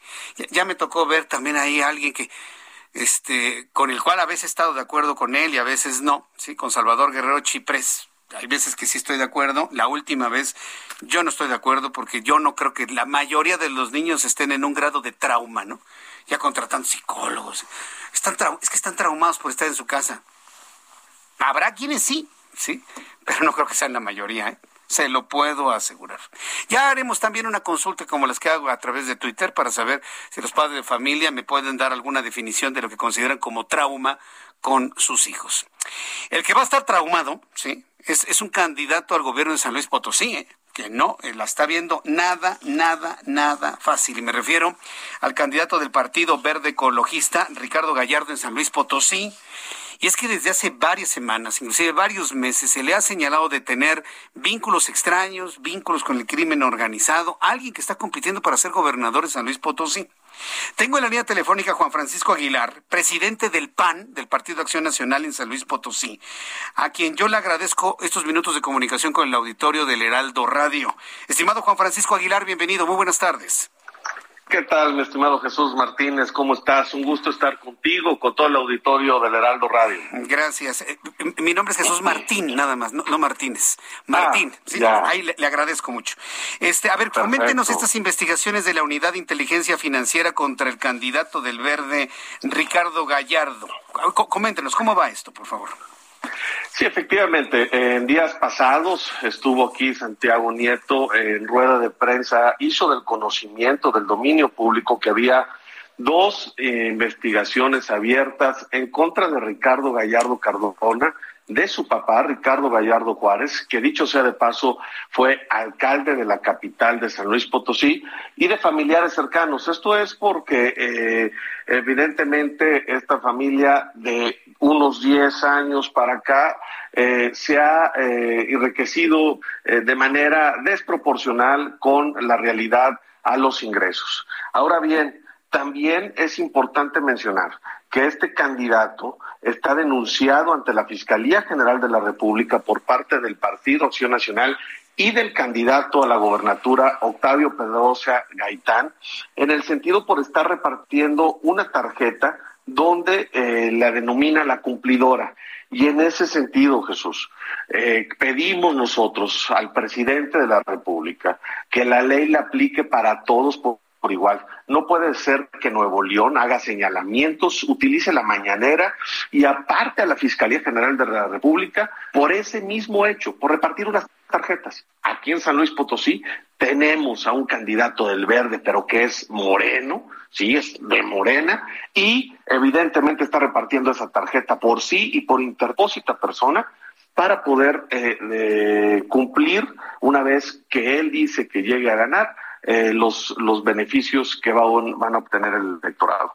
Entonces, nosotros estamos pidiendo que así como se eh, está señalando y se está eh, llevando a cabo las investigaciones en contra de estos dos candidatos en Nuevo León, también lo aplique para este candidato Ricardo Gallardo Cardona del Partido Verde en San Luis Potosí. Evidentemente, el presidente de este país señala lo que le conviene y lo que no le conviene. ¿Por qué no alguien del PAN va a la mañanera y le dice, presidente, aquí está la tarjeta del señor Gallardo, se la regalo, ¿no? Para que la señale en su conferencia matutina igual que le señaló la tarjeta de Adrián de la Garza. Yo creo que valdría la pena hacer algo así, ¿no? Totalmente, inclusive ya eh, en la misma mañanera eh, se le hizo del conocimiento uno de los eh, medios de comunicación le hizo referencia a esa tarjeta y nada más dijo que eso no debe de estar pasando, pero no arrevertió como lo ha hecho contra los Pues otros candidatos. ¿sí? Eso es lamentable. Ojalá yo espero que la Fiscalía General de la República, así como está actuando en otros estados con los mismos hechos, se aplique la ley para todos por igual, que no exista una ley especial, que eso está eh, no está permitido la propia Constitución. Quiero preguntarle algo, eh, Juan Francisco Aguilar, presidente del PAN en San Luis Potosí. ¿Usted confía en Alejandro Hertz Manero de que va a ser eh, imparcial en este tipo de cosas?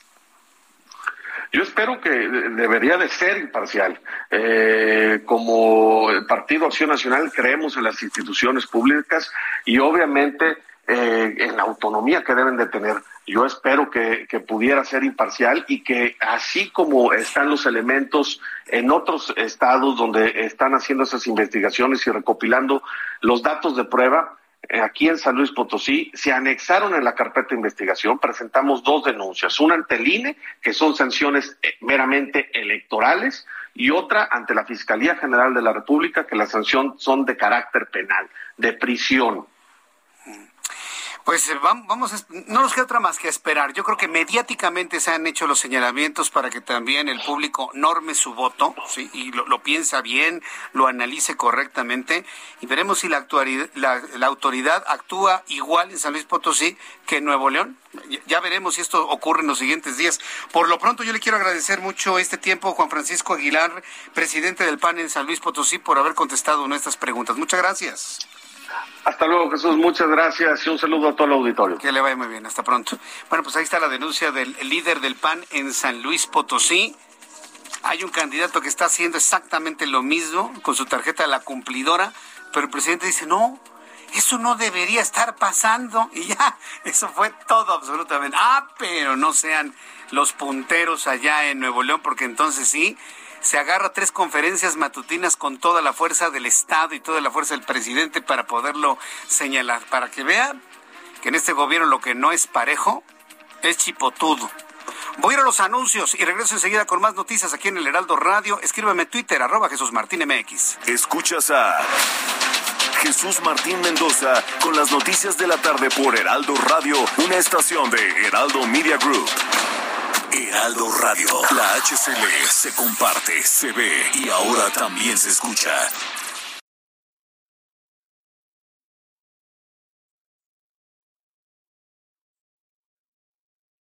Heraldo Radio. La HCL se comparte, se ve y ahora también se escucha. Escucha las noticias de la tarde con Jesús Martín Mendoza. Regresamos.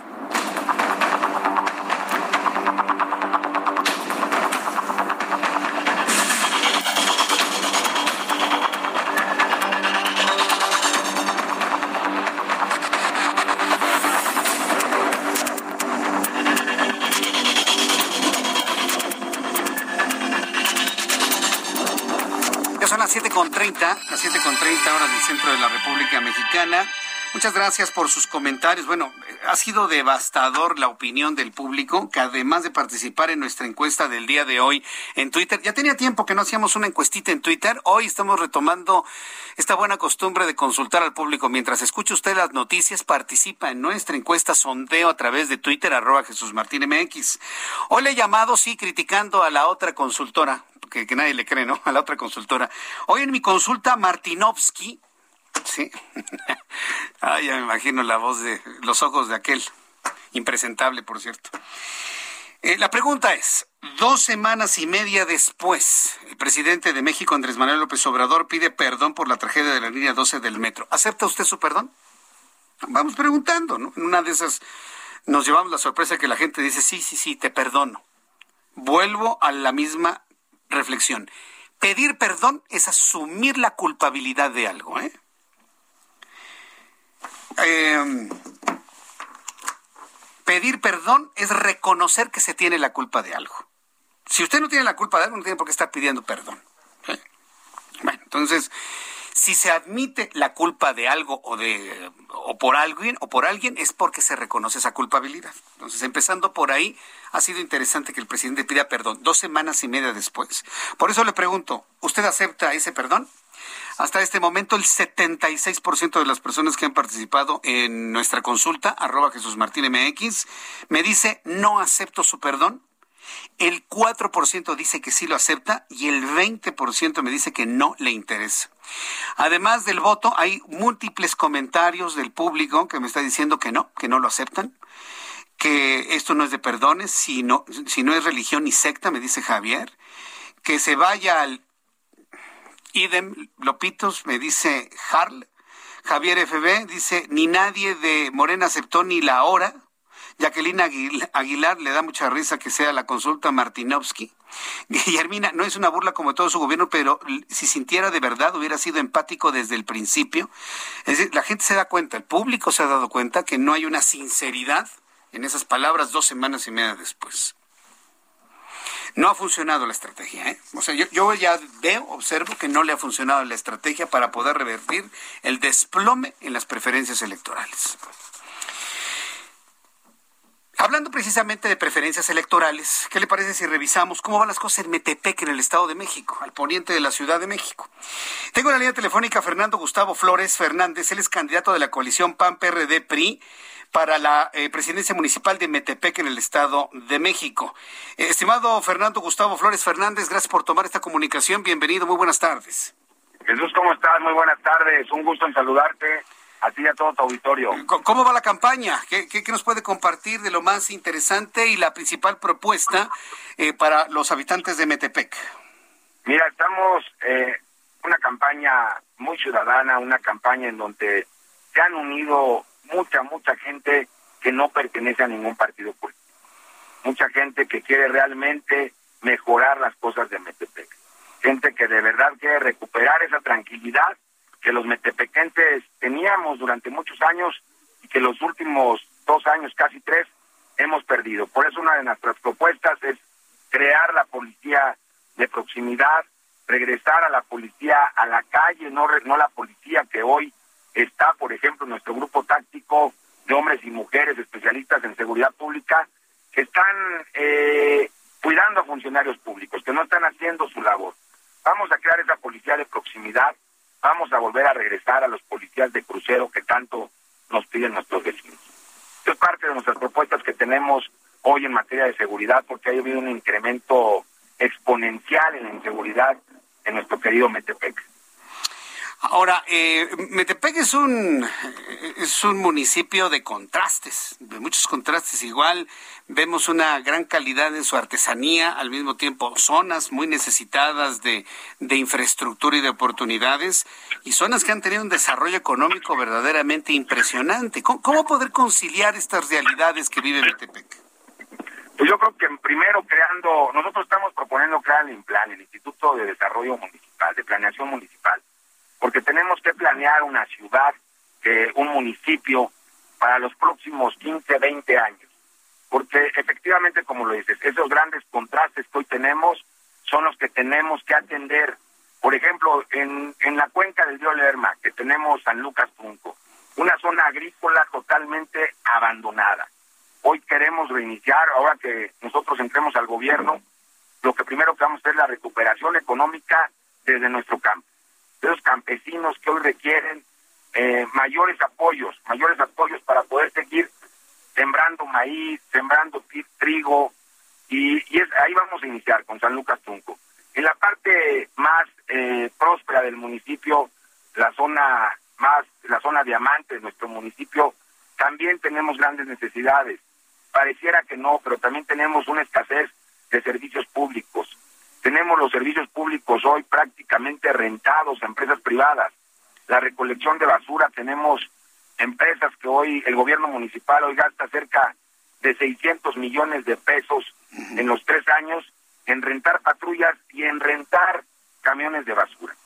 Creo que no es necesario hacer eso con las grandes necesidades que tenemos en esos 70 kilómetros cuadrados que tiene nuestro municipio de grandes contrastes y de grandes necesidades.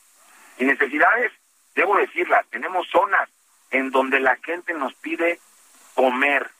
Fíjate nada más, Jesús, un principio básico de necesidad, comer. Y por eso para todos ellos y todas ellas vamos a tener los comedores comunitarios que nos han pedido mucho. Vamos a tener el servicio de médico en tu casa para que nuestros adultos mayores ya no estén sufriendo tanto esa carencia de medicamentos y de atención médica. Tenemos que llegar y mejorar Metepec, tenemos que transformar ese Metepec que todos los metepequenses nos sentíamos muy orgullosos y creo que vamos a regresar a ese Metepec del que era, repito, un orgullo vivir en Metepec. Vamos a hacer que Metepec sea el mejor municipio del Estado de México. Hoy eh, el Heraldo de México publica en la edición impresa del día de hoy eh, un sondeo, bueno, una, una, encuestas, mejor dicho, sobre la intención de voto en 17 municipios del Estado de México y aparece Metepec. Y la intención de voto para Fernando Gustavo Flores Fernández de la Alianza PRIM-PAN-PRD alcanza un 53.4% contra un 23.2 de su más cercano contendiente, Gabriela Gamboa Sánchez de Morena PT y Nueva Alianza. ¿Cuál ha sido el discurso o la propuesta que ha provocado que esta intención de voto esté en este tamaño en Metepec en favor de usted, Fernando Gustavo Flores? Mira, Jesús, primero, primero es porque yo no soy político. Yo nunca he pertenecido a ningún partido político y fui invitado por esta por la coalición, cosa que acepté con gran orgullo, con mucha felicidad, porque siempre he vivido en Metepec y tengo ese deseo de que Metepec se cambie, que Metepec se transforme, que Metepec mejore. Entonces, la sociedad civil, mucha gente que no pertenece, repito, a ningún partido político, se ha sumado a este gran esfuerzo. Y porque tenemos las mejores propuestas y porque hemos padecido los últimos dos años de ser una de las primeras economías del Estado de México a nivel municipal a convertirnos en los últimos lugares. Es por eso que nuestra propuesta en materia de desarrollo social, de seguridad, de salud, de reactivación económica, son las propuestas que hoy los ciudadanos están aceptando con mayor, con mayor gusto y por eso esa preferencia electoral. Porque no estamos prometiendo nada que no vayamos a cumplir, porque nos estamos comprometiendo con todos los metepequentes y las metepequentes y porque vamos a hacer un gobierno de ciudadanos gobernando, de ciudadanos que sí requieren ser escuchados. Vamos a hacer un gobierno de puertas abiertas, un gobierno en el que el presidente municipal sí regrese a las comunidades, sí regrese a nuestros 11 pueblos, sí regrese a esos 400, más de 400 unidades habitacionales que tenemos en el municipio, que sí regrese a San Lucas, Tunca, San Lucas Tunco, que sí regrese a la Magdalena Potitlán, a los Infonavit, Así va a ser su presidente municipal, un presidente municipal diferente a lo que ha habido antes en Metepec. Y aparte algo importante, quienes me acompañen en el gobierno municipal serán metepequenses, porque hoy tenemos un grave problema. Quienes dirigen las acciones de gobierno en Metepec no son de Metepec. Entonces, Metepec tiene que ser para los metepequenses. Muy bien, pues yo quiero agradecerle mucho a Fernando Gustavo Flores. Felicidades por, por, esta aceptación que tiene usted en Metepec. Estaremos muy atentos del proceso electoral, bueno, todo lo que resta de la campaña. Y si tengo oportunidad de volver a platicar con usted, lo haré antes del 6 de junio. Muchas gracias por este tiempo, don Fernando Gustavo Flores. Jesús, muchas gracias. Un saludo a todos. Hasta luego, que le vaya muy bien. Pues en Metepec es un municipio muy, muy significativo, cerca de la ciudad de Toluca, muy cerca de la capital de la República. Pues va a ganar el PAN el PRD y el PRI con su alianza. Para que vea cómo se están moviendo las cosas ¿eh? para el proceso electoral de este próximo 6 de junio. La invitación a que todo el mundo salga a votar, que todo el mundo salga a votar. Mira, ya que le estaba comentando de todos los trabajos que está realizando el Heraldo de México a través de estas encuestas y demás, el Heraldo de México, el Heraldo de México, el Heraldo Media Group, ¿sí? que somos radio, televisión, prensa escrita, por supuesto, y web, una de las webs más leídas, una de las páginas de internet más leídas en todo México, ya en este momento. Y a mí en lo personal me da un enorme orgullo pertenecer a un grupo que crece, un grupo pujante. Finalmente, este servidor que le acompaña siempre ha estado en los grupos que han crecido y han sido pujantes en su momento. Algunos se han desaparecido, otros están en proceso de, de desaparecer y bueno, mucho de la herencia de ese pasado pues se encuentra ahora aquí en el Heraldo de México y eso me da un enorme gusto. ¿Por qué le comento esto? Atención amigos en Monterrey. Hoy en la edición impresa del Heraldo de México se hace un anuncio muy importante, un anuncio empresarial significativo Está eh, publicado, es público ya esto a nivel nacional y si usted no lo ha leído se lo voy a compartir. Y tiene que ver con nuestra emisora de radio allá en Monterrey. Escuche lo que le voy a informar amigos en Monterrey a través del 90.1 de FM. Heraldo de aparece un logotipo del Heraldo de México, Heraldo Media Group, junto con el logotipo de Radiopolis. Un saludo a mis amigos de Radiopolis, por cierto. Un gran saludo a mis amigos de Radiopolis. Heraldo Media Group formaliza una alianza estratégica con el grupo radiofónico Radiopolis, Heraldo y Radiopolis, para llevar a la ciudad de Monterrey, Nuevo León, el contenido de la Qué Buena, una de las marcas de género regional mexicano más importantes del país. México, 19 de mayo 2021, a la opinión pública. Por medio del presente comunicado, Heraldo Media Group y Radiopolis manifiestan lo siguiente. Uno, Hemos llegado a un acuerdo para que la estación XHCHL 90.1 de FM, emisora actualmente operada por el Heraldo Radio en la ciudad de Monterrey, Nuevo León, por donde usted me escucha en Monterrey en este momento, se transmita desde el próximo 1 de junio el contenido de la marca La Que Buena. Entonces, amigos que nos escuchan en Monterrey, en esta frecuencia 90.1, a partir del 1 de junio, escucharán la música de La Que Buena de Radiopolis. Número dos, todo el contenido del Heraldo Radio, programación nacional y local, podrá sintonizarse a partir de ese mismo día, 1 de junio, en la emisora XHSP 99.7 de FM. Entonces, amigos, en Monterrey, nos vamos a migrar de estación, nos vamos a pasar del 90.1 de FM al 99.7 de FM, que también es emisora del Heraldo. Y entonces ahí en el 99.7 FM va a escuchar las noticias, estar escuchando toda la parrilla programática del Heraldo Radio. A partir del 1 de junio, 99.7 de FM y en el 90.1, eh, la que buena en esta alianza estratégica del Heraldo con Radiopolis. Con esta alianza, el Heraldo Radio y Radiopolis ofrecerán contenidos de calidad para los radioescuchas de Monterrey, iniciando con el famoso Morning Show, Los Hijos de la Mañana, y seguido con varios de los contenidos nacionales más importantes de la radio a nivel nacional, como Qué buena música, El Circo, Qué risa, Detalles de Amor, Las Qué buenísimas, entre muchos otros. Adicionalmente, también se contará con contenidos y noticiarios locales para informar las noticias más importantes de Nuevo León.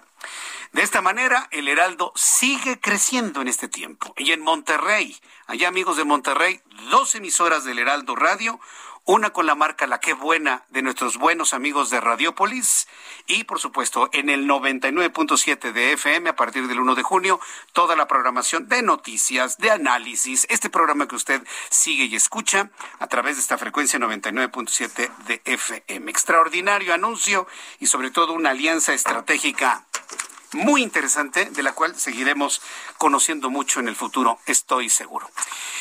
Faltan 15 minutos para que sean las 8. Mariano Riva Palacio, como todos los miércoles, me da un enorme gusto saludarte. Bienvenido, muy buenas tardes.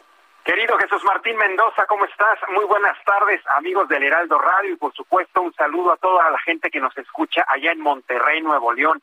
Fíjate que la información y la reflexión esta ocasión contigo tiene que ver con el calentamiento global y sus repercusiones en lluvias y sequías en nuestro país. Mira Jesús, según investigadores del Centro de Ciencias de la Atmósfera de la UNAM, la sequía que se registra en la actualidad dicen que va de salida y no se ubicará en los niveles registrados de 2010 a 2012, que ha sido la más intensa de los últimos 80 años. Dicen que el fenómeno de la niña, que consiste en el enfriamiento de las aguas, se aminora, toda vez que en las próximas semanas, atención, la superficie del agua se va a calentar y se van a registrar más lluvias en territorio nacional. En ese sentido, al observar la evolución de la anomalía de la temperatura global de 1850 a la fecha, Jesús, resulta innegable que el planeta pues está calentando, aunque ese calentamiento es diferencial. Por ejemplo, en el Pacífico ecuatorial no excede de un grado, pero más hacia el sur la temperatura es mayor, en tanto en el Pacífico Occidental, pues va para arriba la temperatura con un incremento sostenido, eso es lo que dicen los científicos mexicanos.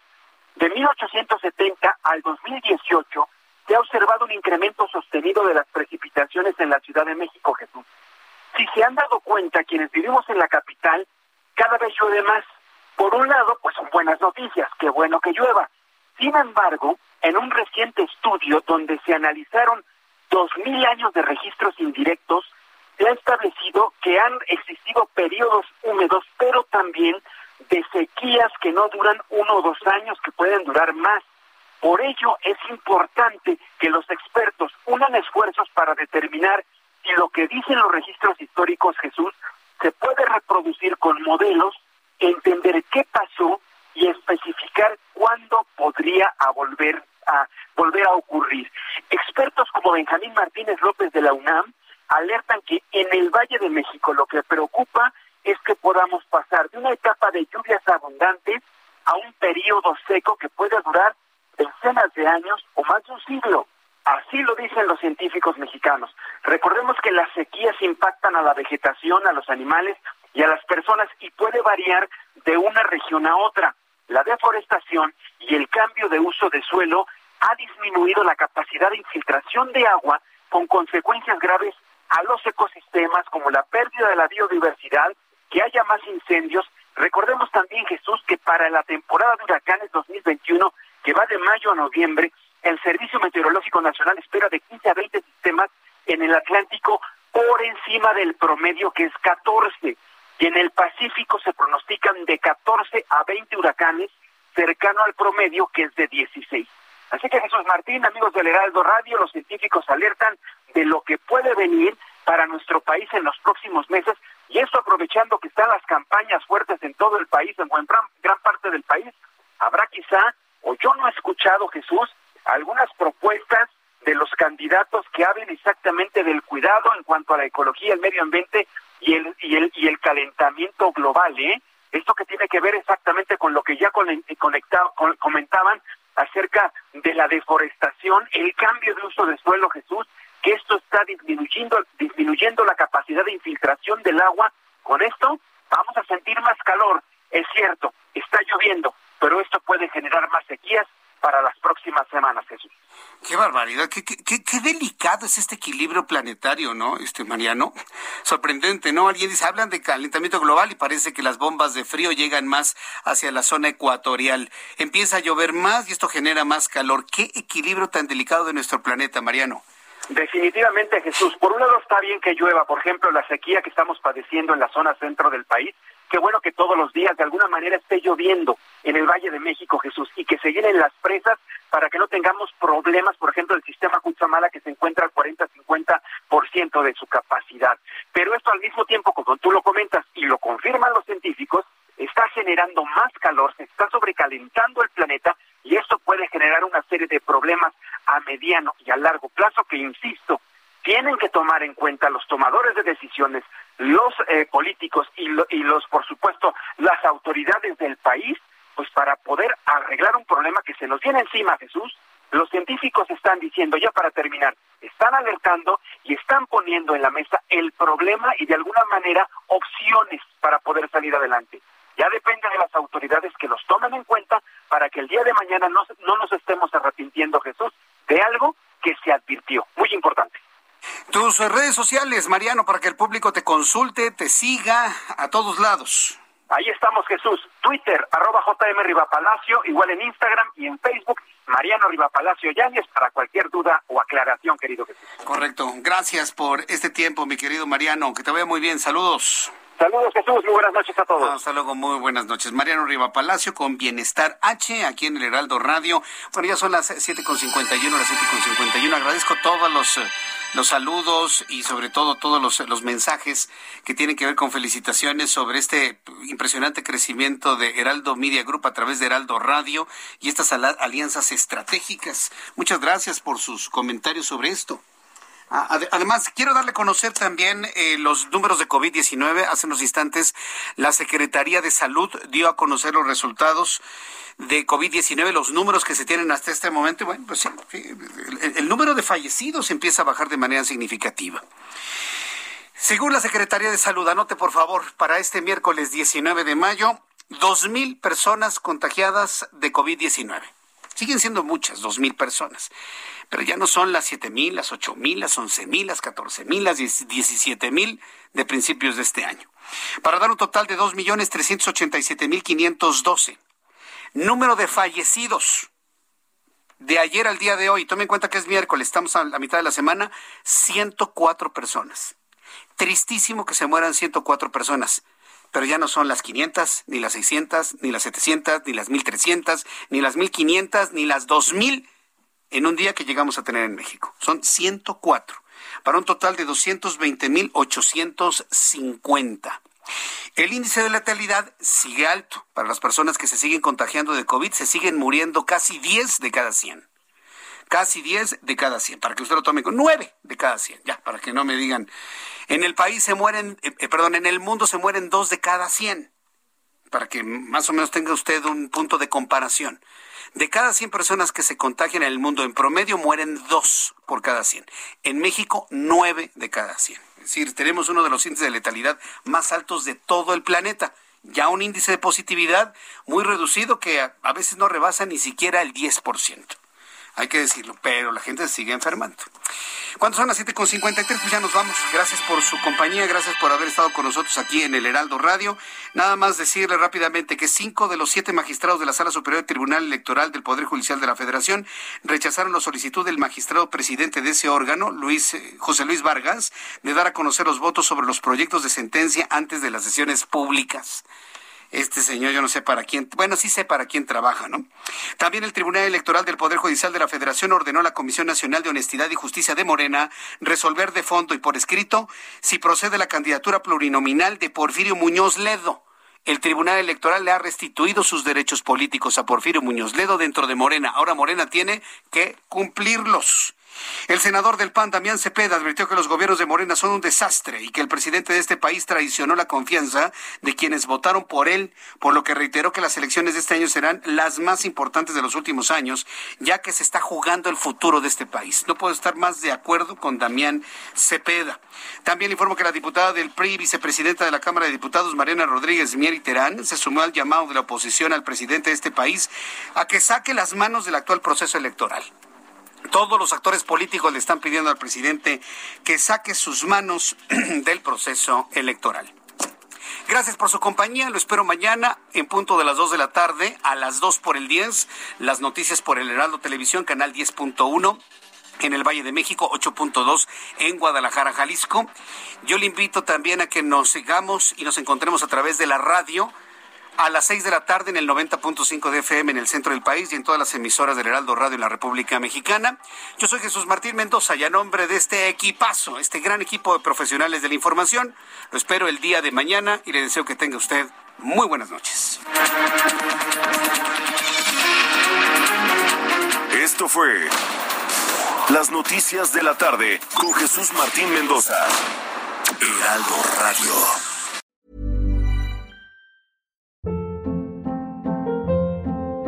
Hold up. What was that? Boring. No flavor. That was as bad as those leftovers you ate all week. Kiki Palmer here, and it's time to say hello to something fresh and guilt-free. Hello Fresh. Jazz up dinner with pecan-crusted chicken or garlic butter shrimp scampi. Now that's music to my mouth. Hello Fresh. Let's get this dinner party started. Discover all the delicious possibilities at hellofresh.com.